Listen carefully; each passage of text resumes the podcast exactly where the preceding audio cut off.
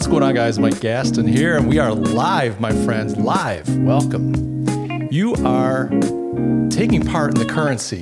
You are what makes this podcast great.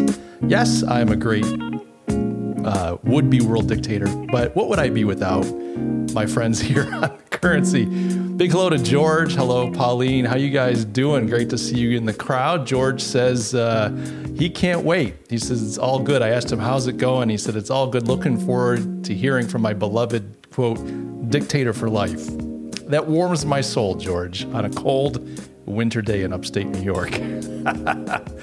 Pauline says that she's busy moving the living room around to make space for a Christmas tree. Looks like the uh, the Weinberger family will be getting their Christmas tree uh, imminently. We here at Gaston Manor have not gotten ours yet.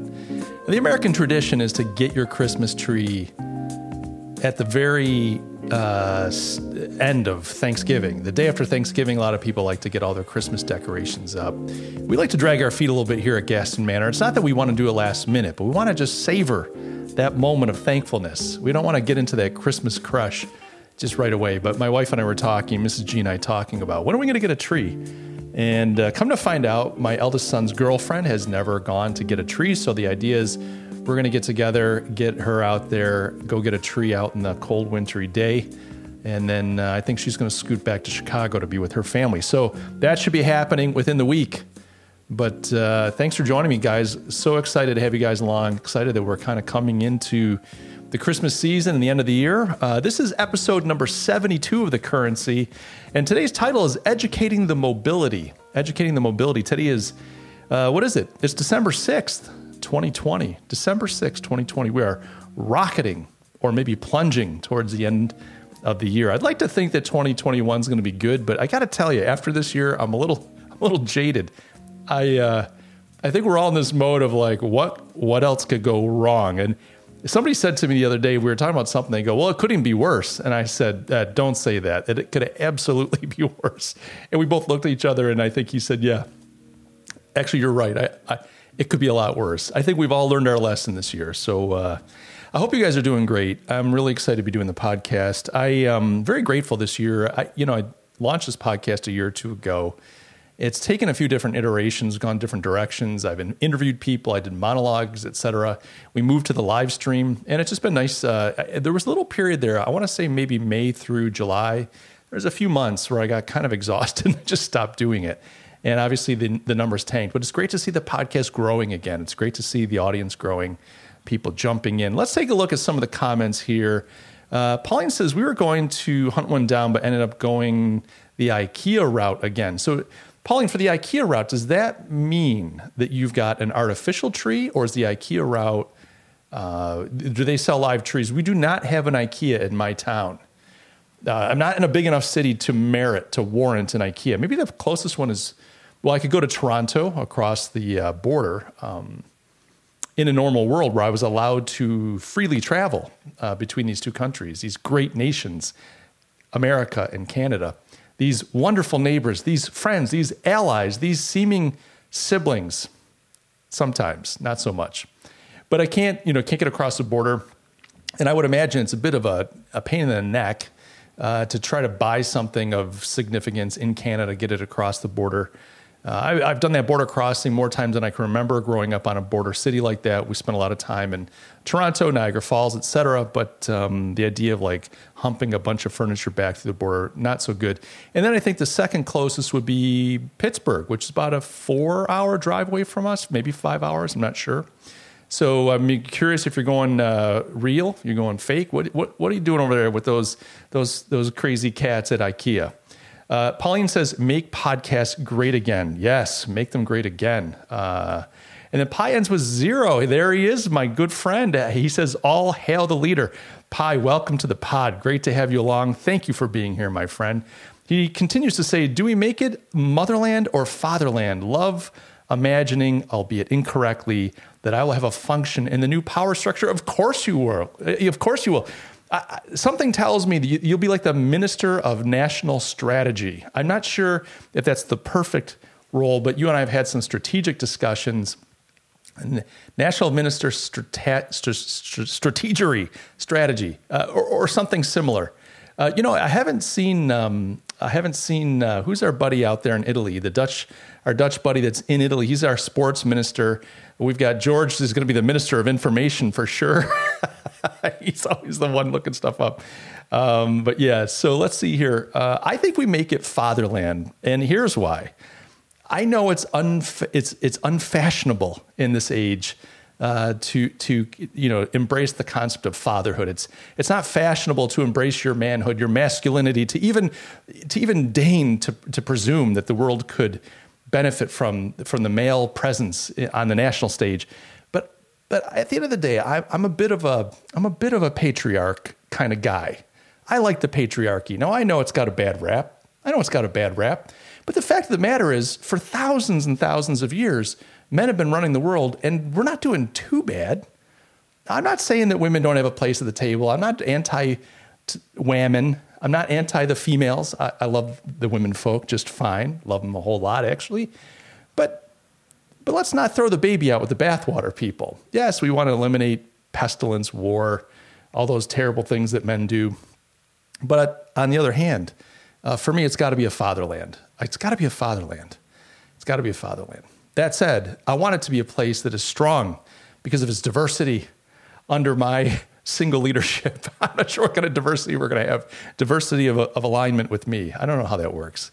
Anyway, enough goofing around, guys. I'm glad to have you along. Let's let's read some more comments here. Uh, Pauline says we pay twenty five dollars for a real tree. The money mostly goes to charity and we get a coupon to use in December. So that's twenty five dollars Scandinavian, I believe, as they like to say on the uh, on the uh, No Agenda podcast. The can twenty five dollars Scandinavian. That's that's a deal. Uh, my wife does a similar thing. So uh, Lydia, Mrs. Gaston, is an avid gardener. Just she's Lydia is very gifted as a nurturer. If there's something that needs to live and grow, she will make it happen. She's got that touch. She she loves to garden, she loves animals, children, so on. She's just this amazing nurturer, and she takes care of this barnyard animal of a husband that she has pretty well. Uh, so she likes to buy a tree. There's there's like a nursery out in the country a little bit from us here, maybe 15, 20 minute drive. And they do a deal where we probably drop 60, 75 bucks for a tree. It's a nice tree, live tree. But then I think she gets 30, 40 dollars in coupons that she goes back in the spring and loads up on some on some supplies, maybe some plants for the garden uh, for that for that year. So that's we do a similar thing. Doesn't go to charity, uh, but it does go into the pocket of a local small business owner, which you know to me brings a tear to my eye. What a thing of beauty and joy. Let's see. Pauline says IKEA is ten minutes away from me. Well, you you're living in the promised land. Uh, you're living in the promised land. And uh, Pauline, I, I, I wouldn't be lying. I would be lying if I said I wasn't a little bit envious. Well, I'd like to have. I've never been to an IKEA. I've never eaten IKEA Swedish meatballs and so on. I have uh, enjoyed IKEA products, but I've never been to an IKEA. Pines with Zero says we're surrounded by forests, so the trees are complementary if you come at night and fast. I love it. That's awesome. That's classic. Classic. Love it. That's too funny. Don't get caught. Farmers, uh, you get that double barrel shotgun loaded with birdshot. That can be a painful experience, my friend. Um, and then Pi says, uh, Pi National uh, Strategy, nice title. You got it. Not, you got it. So Pauline says that she'll be the court jester. Uh, I know, Pauline, we have something better for you. Court jester, I mean, look, if you want that role, I'm not going to deny it to you. If you want the role of court jester, it's yours. But I feel like there's something better for Pauline. What are some of your thoughts? What do you guys think? What should Pauline be in the in the uh, in the coming in the coming kingdom, the fatherland? Let's take a look here. A few more comments before we jump into today's content. Pi says, if you do something poorly, your father slaps you gently, yet firmly and you find out directly you shouldn't do that. Foolproof system. 100%. See, dads, we have a function in this world. I remember, and he'll, he'll hopefully he doesn't mind me sharing this story, but my eldest son, fantastic. He's actually works with me in my consultancy. The guy's just great. He has his uh, degree in economics. He worked in analytics for a while in a publicly traded company as an analyst. And uh, then he joined me in, in the firm, and he's, he's doing a lot of strategic content creation and so on really sharp young guy. It's been great to work together. I love to have all my uh, kids working with me. It's obviously that's not um, possible necessarily, but it would be a lot of fun. But anyway, when he graduated college, now he was trying to get through school as cheaply as possible. And so what we did is we said, hey, we'll pay for the first two years and get your associate's degree, but the next two years are on you. And we'll support you. We'll provide you food and so on. You can stay at home if you want to. You don't have to go off to college, but but it's on you to kind of make that that, that last two years happen financially. And we also encourage him try to find a way to do it so that you end up debt free. So he lived at home and commuted to the, the to a local university, very uh, well regarded university. When he finished college, he got his degree, and uh, a few days later, I sat him down and said, "Okay, uh, you got six months. The clock's ticking. I think it was six months. I may have given him three months, but I think it was six. I can't remember. But I gave him a handful of months and said, You have to get a job. You have to get your own place. You, you have to move on. This is, uh, you, there's the clock's ticking. You got to make it happen. And I remember he was a little, he was never rude to me, but I remember, he, I think it kind of hurt his feelings like he was being kicked out. And uh, my wife was pretty upset too. She, she, because for her, homeschool mom. So, she, you know, this, this kid, she's brought him into the world, given him life, sustained him, nurtured him, uh, educated him. Then, as he's been in college, has been helping support him. I mean, he was a self sufficient guy, hard worker, but, you know, mom was still there. And she felt like, what are you doing? Like, you're kicking this child out of our home. You're just being so harsh. And I said, honey, you have to understand, like, part of my job as a father is to is to help him take on more responsibilities to help him grow. And the only way he's going to grow into the next phase of life is if i put some pressure on him and, and put him in a position where he has to learn to stand on his own two feet. And within i want to say two months three months he had a great job that that analyst job i talked about. Uh, he, he got landed that job started working and um, you know, started rising up the ranks, got some raises, got some promotions, et cetera.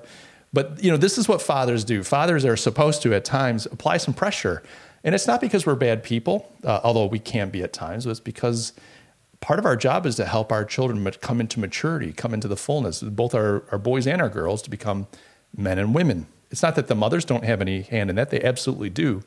But that's part of father's job. And sometimes that has to be a little tough, a little tough, just that gentle smack in the back of the head. I, I got a few of those, maybe not so gentle sometimes. I deserved worse. My poor father and mother, God bless them. And may God rest my father's soul. Let's take a look here. George says, as soon as Mrs. G enters the room, Mike will change that. LOL. Yeah, you think so? I don't think so. I don't think so. You think it'll go from fatherland to motherland? Uh, Mrs. G's, she's, look, she's put up with me for so long. She knows that I'm, a, I, you know, I'm a dictator in training, and um, she puts up with my nonsense and has for almost 29 years, folks. 29 years. That's that's a long time. Pines of Zero says, "Do you guys have the meatballs in IKEA over the pond in the yonder?" I've heard stories of meatballs, and uh, I, that's I want to try the Swedish meatballs.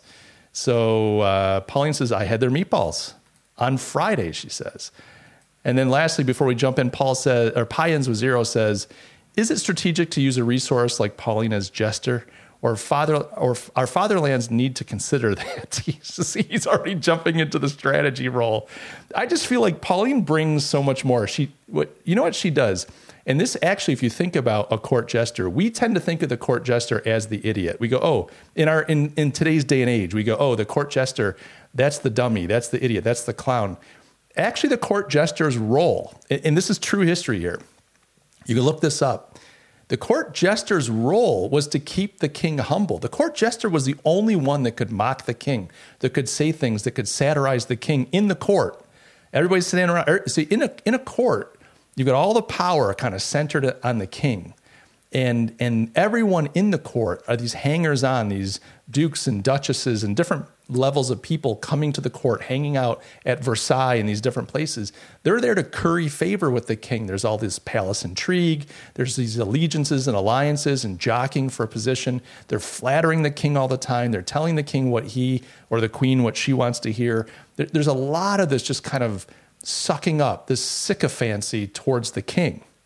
The court jester was there not to just amuse the king, but often to keep the king's feet on the ground to keep the king humble. Sometimes, you know, could get away with saying things. They wouldn't get their head chopped off, for saying the truth. Now, they would say it in a way that was funny, they would satirize, they would joke, they would do it in a way that, that would let off some pressure, let off some steam. But they weren't there just to be mocked and, and made fun of. We tend to think of it that way. Oh, the Chester's, the court jester's the goofball. No, the court jester served a very important role, and that was to keep the king humble. So, all that said, I think that at times Pauline has done a good job keeping my feet on the ground. She's got me a few times, and it's funny. I love, I love um, some of the comments. But I feel like I feel like we we need to find an elevated position for Pauline, and uh, so I think something about keeping me humble, hundred percent. But um, but yeah, good stuff. So. Pines of Zero says, I still remember joining my father's company thinking it'll be easy, and he ground me to dust for 10 years. Great dad, though I didn't think like this back then. Good to learn 80 to 100 hour weeks early. Yeah, see, that's the thing. And I, I've been really blessed to have my son in the company. He joined me April 1st, and it's been good. On one level, I push him, but on another level, it's great as a father to work with him as uh, a, a, fellow professional, to see him in his younger career kind of blossom, to see him kind of dig in and, and, develop depth and capability, and to watch the clients respond to him too. Clients say, "Wow, your son's got a lot of game. He's he's really doing a great job for us." So it's just it's just nice to to see that happen. I have another son and daughter. I would love to have them in the business too, but uh, my one son's a mechanical engineer and does very well. Actually, works for a virtual reality company. It creates virtual reality gear and augmented reality gear, and uh, he does very well. I unfortunately, as a consultant, don't have the kind of work that would that would either pay my son well enough or challenge him, challenge the gifts and skills he has. And of course, my daughter's just wrapping up college a couple weeks here, and she's done ski. All right, guys, let's talk a little bit about educating the mobility. What is that all about? What is educating the mobility? Why? What? What is the mobility? And I just was. It's a little tongue in cheek. Back in the day in England, uh, 16, 1700s, you had people of quality, and you had and you had the mobility. So people of quality were the aristocrats, the various uh, people born into families of note, uh, various levels of society. Obviously, they but they were aristocratic. They were landed gentry. They were uh, dukes, duchesses, and all these duchesses and all these things, earls and whatnot. These were the people of quality. On the other side, you had the mobility, which is where we get the word the mob. Mobility, mob is short for mobility. This is the mob. The mob rules, the mobility. The mobility was the, the, the everyday people. Uh, typically, we would have found ourselves as mobility if we lived back then. I don't know if anybody in the audience here has uh, any royal lineage, um, but we would find ourselves in the mob. And this was just the riffraff. this was the average person on the streets, the the bakers, candlestick makers, shop owners, uh, the ne'er do wells, the the pub owners, and the people walking the streets, just living their life. And so we're talking today the rabble. Thank you, Pines of Zero. The rabble. That was the word I was actually looking for. We're the rabble. Great. Well, we are. We were back then. We were back then. And um, and so we're talking today about educating the mobility. I want to talk a little bit about the education system. Uh, and I've touched on this before a little bit, but there was a news article that kind of caught my eye. And I thought it'd be a good launching point to talk a little bit about, about the education system, at least here in the US. But I think there's a trend, and I, and I think it's important. I want to kind of call out a, a trend I'm seeing. So you'll see here, I've, I've just brought up on the screen um, a news story by uh, who is this by? This is the Aspen Times. So Aspen uh, is a city, a town, well-known town in Colorado, famous town for skiing, a lot of wealthy people in Aspen. And uh, the Aspen Times had an article recently. You'll see it just posted about 14 hours ago. And it's that the Aspen schools are considering IB for all. And you're like, what's IB? IB stands for International Baccalaureate. So Aspen schools are considering the IB for all. There we go. So Pines of Zero is just asking, what is IB? IB is the International Baccalaureate.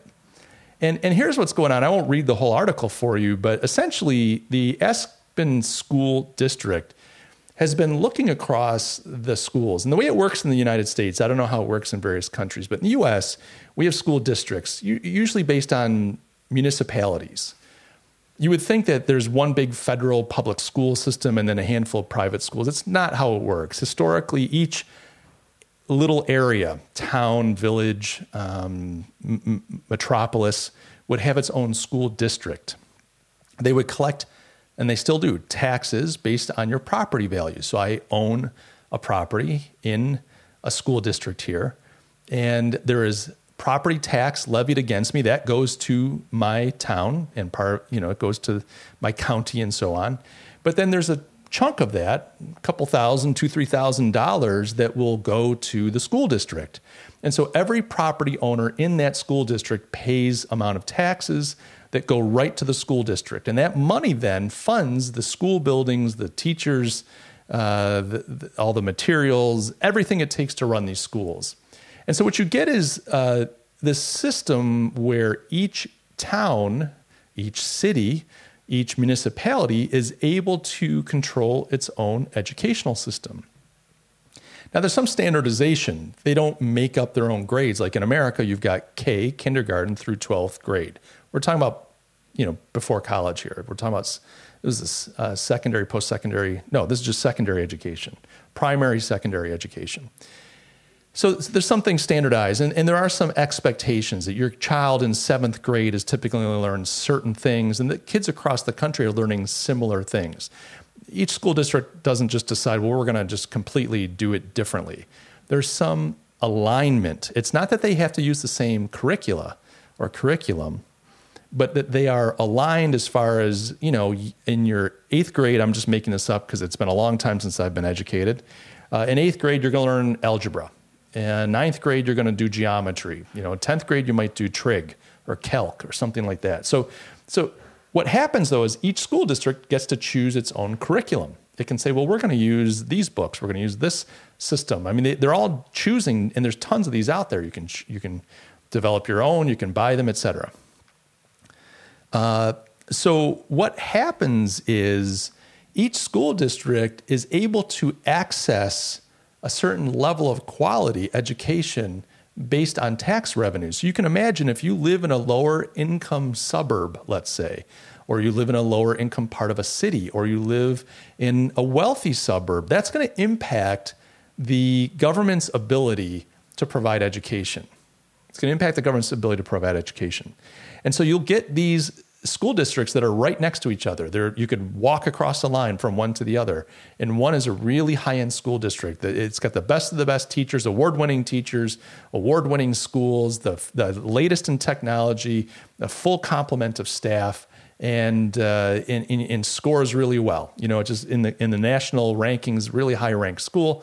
And literally right next door, you'll have a school district where kids are dropping out, teen pregnancy is high, they're struggling to keep staff. It, it, there's a lot of violence in the school. There's a lot of recidivism and dropouts and all this kind of stuff. Recidivism.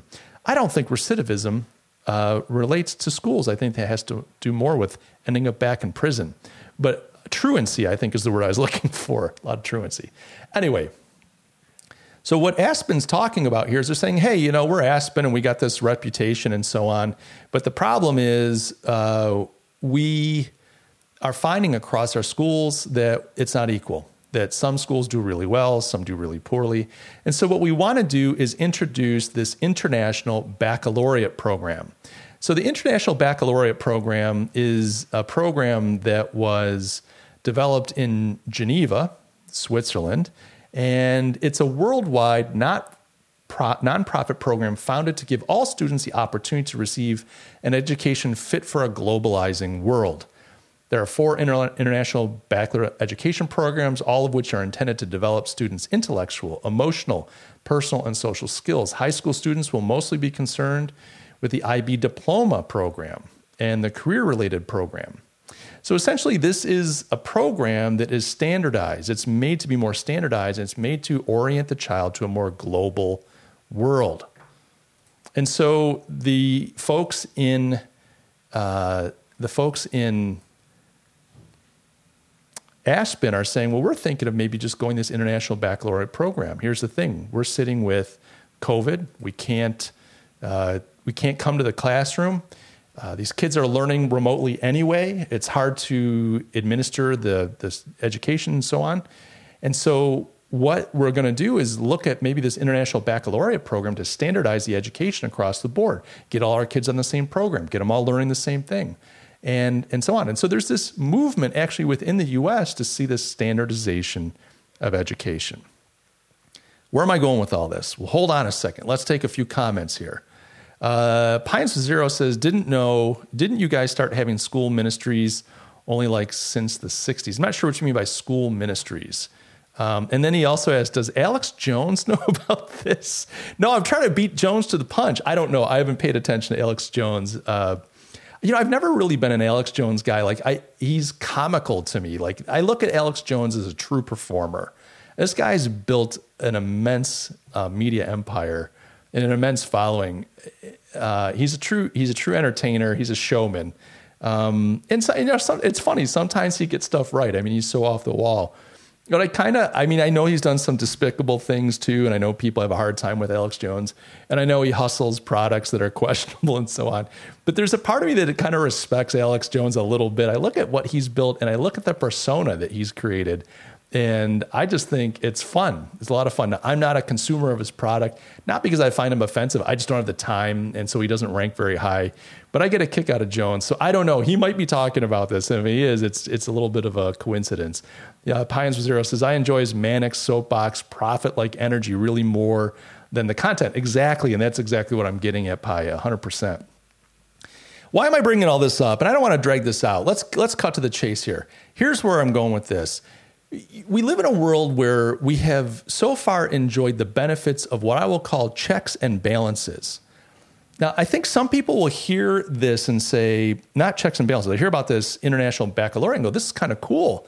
You got this, you know, program that's, you know, global. It's it's citizen of the world and so on. This is great. And I know, and I know the Alex Jones reference. You already know where this is kind of going, but you have to ask yourself a foundational question, kind of a first first principle question, and that is: Is mankind is mankind basically good? Are we unflawed at our core, or is mankind at his core flawed?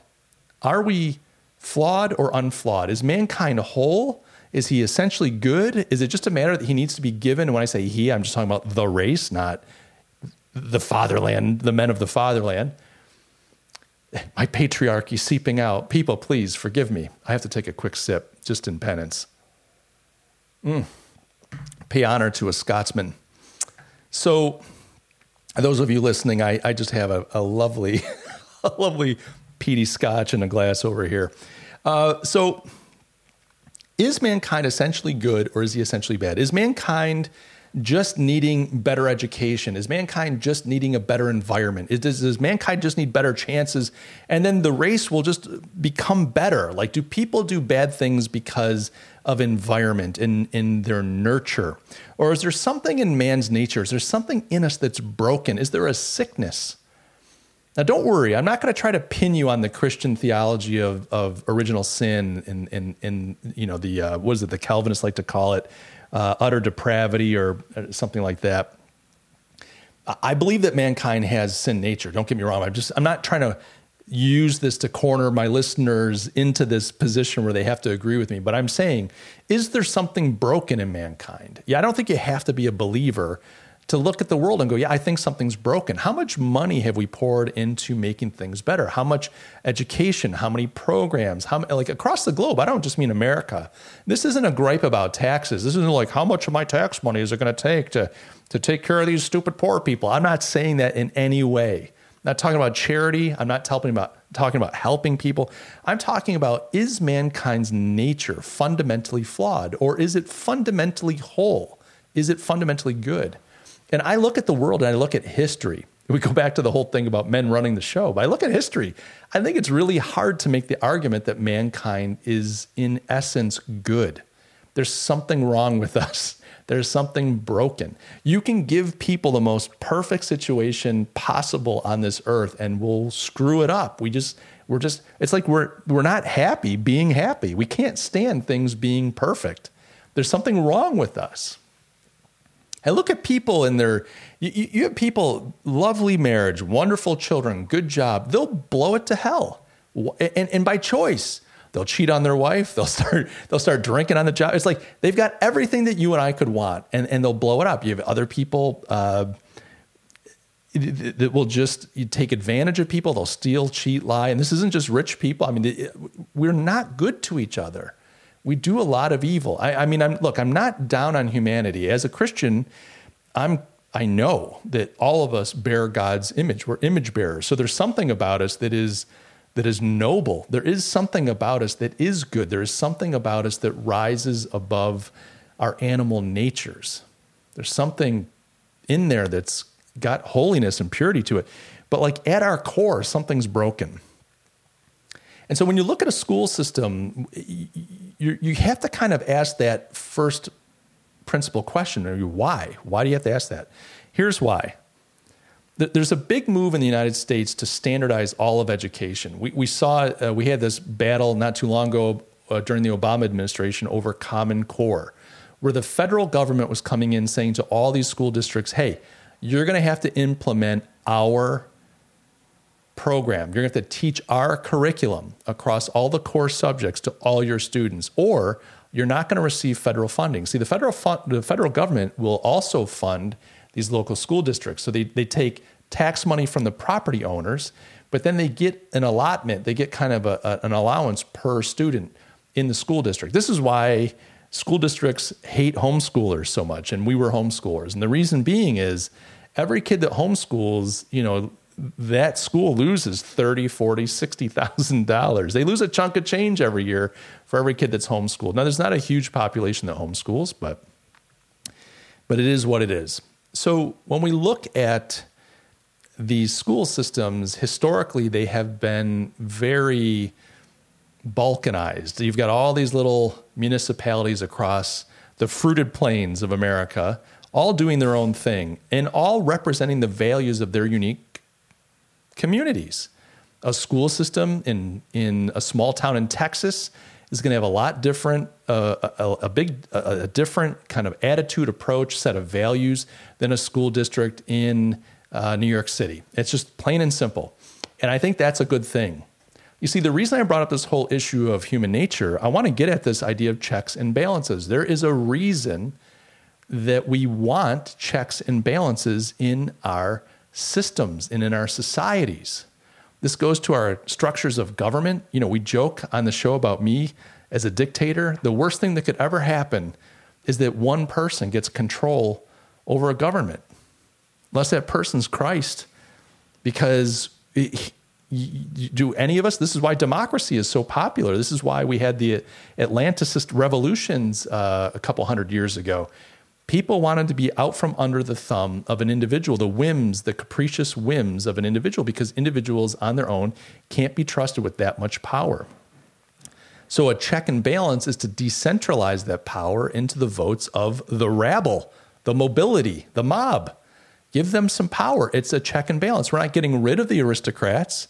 This is why in the American system, you've got your senators. It's kind of your aristocratic group, two senators from every state. You've got your president, which is kind of like your monarch, your king, your executive power. You have your Congress, which represents the people. You've got the voters. You, you have these checks and balances. You have the Supreme Court. You have these checks and balances that keeps everybody honest. If one side starts to swing too far, the other side can pull it back.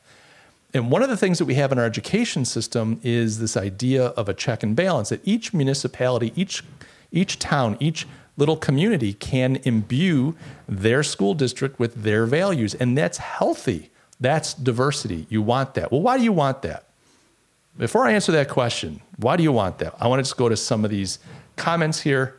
Um, Pions Zero says, I think the individual can, essentially, can be essentially good. Not sure nature works on the level of a collective, to be honest. Yeah, yeah. I mean, that's, and that's what you, if you, you go, oh, uh, in my individual dealings with somebody, they seem decent. But then once you get this collective group, it can get really, really ugly. It can be really, really wicked and create a lot of human misery, quite frankly.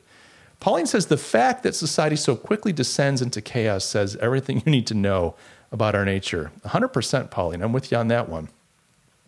Pines with Zero, I think people can move higher only if they have appeased their natural instincts as per education, I'd be careful about someone else implementing their standards without your oversight, 100%. Uh, and then he says a hashtag go rabble. That's our new, that should be, we should make t shirts of that, go rabble. George says, I don't know how it works in the US, but in a smaller country like my Austria, and mostly federal education system works pretty good. Now, see, there's a, that, now this is a very interesting point, uh, and I want to play this out a little bit, George, before I get back to this idea of, of why you need this um, kind of chopped up check and balance system. A country like Austria is small and in largely homogenous or homogeneous. I'm not sure how people like to say that, meaning that most Austrians share a lot of common values. I understand you'll have immigrants in your country. I understand you have differences of opinion and so on, but your population is quite small. You share common foods, common music, common history, common language, common ancestry, common uh, uh, narratives, historical stories that you tell yourselves that are either true or just part of your culture. There's a lot of shared things. Now, that isn't to say that oh, Austria must be this idyllic land of of uh, mountain yodelers and, uh, and and lovely sheep herders and and ski lodges. I understand that that it's got its own issues. I, I totally get that. Uh, and I understand that it has its own metropolis and finance, and there, you know, there's a lot of stuff going on in Austria. But the country's small enough that if you had a federated system, that federated system is serving one kind of people essentially. And so I think the country's small enough and, and homogeneous enough, homogenous enough that that works.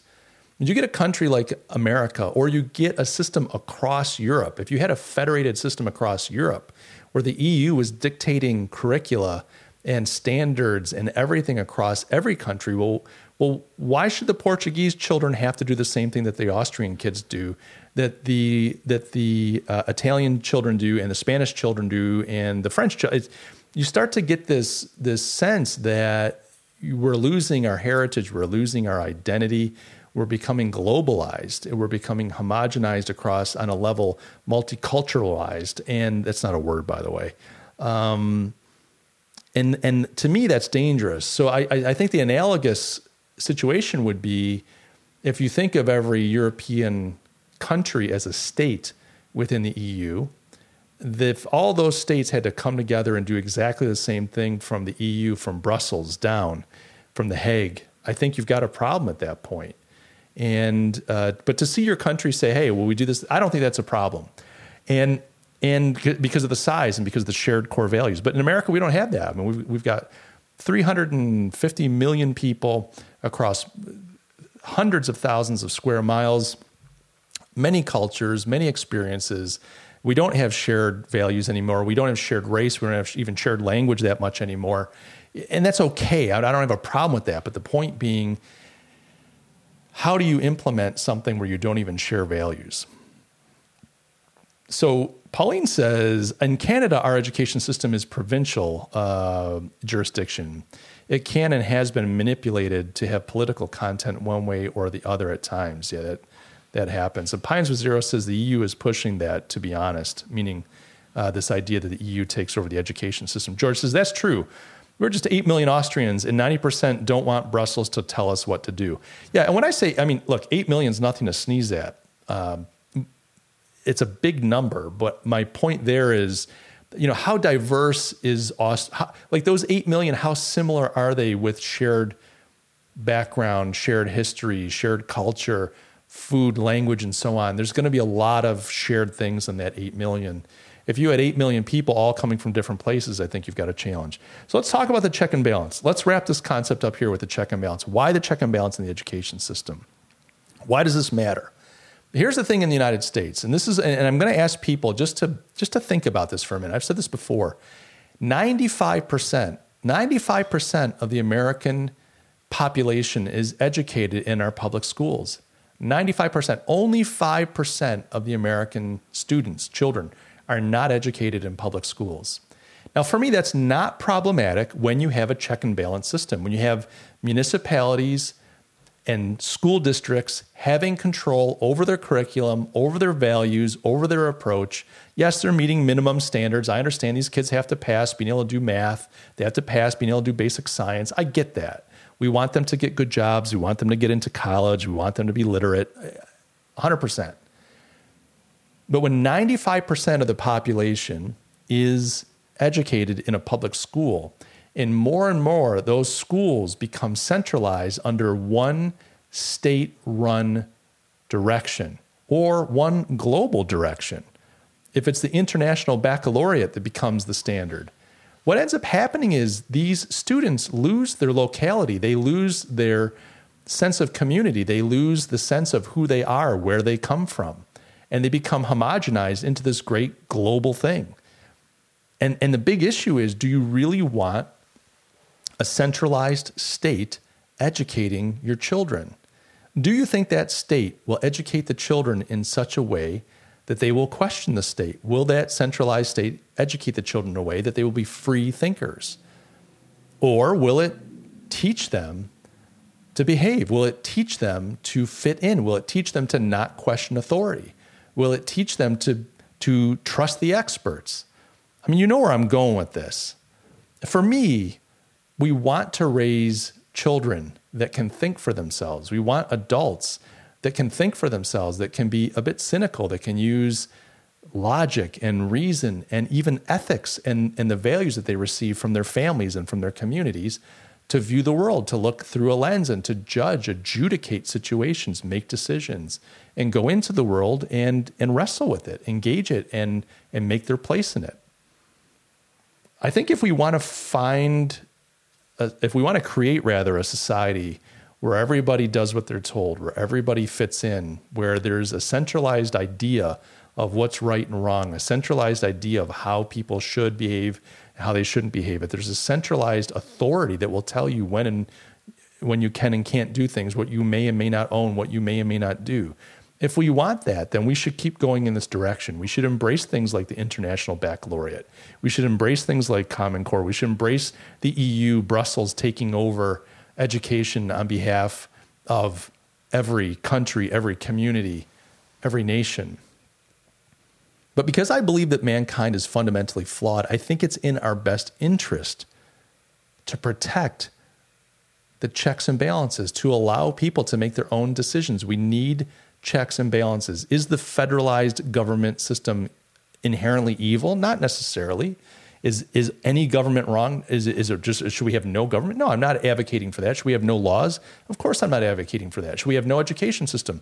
I'm not even advocating for that. What I'm saying is we should resist the removal of the very things that make our society work. And I believe these checks and balances, like we see in these municipalities where they develop their own curriculum, as opposed to a globalizing system, as opposed to a federal system, as opposed to this top down where you are not allowed to teach your children what your community thinks is important. It has to come from the federal government, it has to be government approved. I think this is a dangerous trend. And what happens is when you impact the thinking of children, well, what kind of adults do they become? They, they can't think beyond what they've been taught. They can't see new opportunities. They can't see other ways to live. They don't know how to choose for themselves. Talk to somebody today on a political issue. Talk to a young person today on a political issue. They're highly uninformed, which is typical. They're kids, but they can't understand. Sometimes they can't wrestle with the questions like like the question of abortion. Is that child a life or is it not a life? Is there a moral issue here? Well, they, uh, the only thing they can answer back, they can't wrestle with the challenge of the question. They just go, well, it's the woman's choice. It's the woman. They just parrot back. These turn into adults that do the same thing. So, yes, I guess uh, call me a little bit of Alex Jones today, but for me, I would love to see us keep these checks and balances. As you look at your school systems, as you think about public education, I would highly encourage you to, to go a little deeper. Think about the impact of, of the continued bureaucratic movement, the continued kind of global federal movement of education and um, and what that could mean for our society. Yes, there's some efficiencies. Yes, we can, you know, do some wonderful things and kumbaya and hold hands. That only works if you truly believe that mankind at its core is good. If you look around you, it's very hard to to believe that. It's very hard to believe that that mankind at its core is good. So anyway, that's my take on that, guys. Uh, I'm going to stick around and answer some questions, but I'm going to wrap up the audio portion of the podcast. I appreciate you guys. Hope you found this useful. Make sure to get in touch with me. You can get in touch with me a bunch of ways. You can hit me up on Twitter at Mike Gaston. You can email me, mike at mikegaston.com. You can even sign up for my email newsletter. Just go to mikegaston.com and, and uh, sign up for the newsletter there. And uh, in the meantime, please know that I love you all, and I will catch you in the next episode.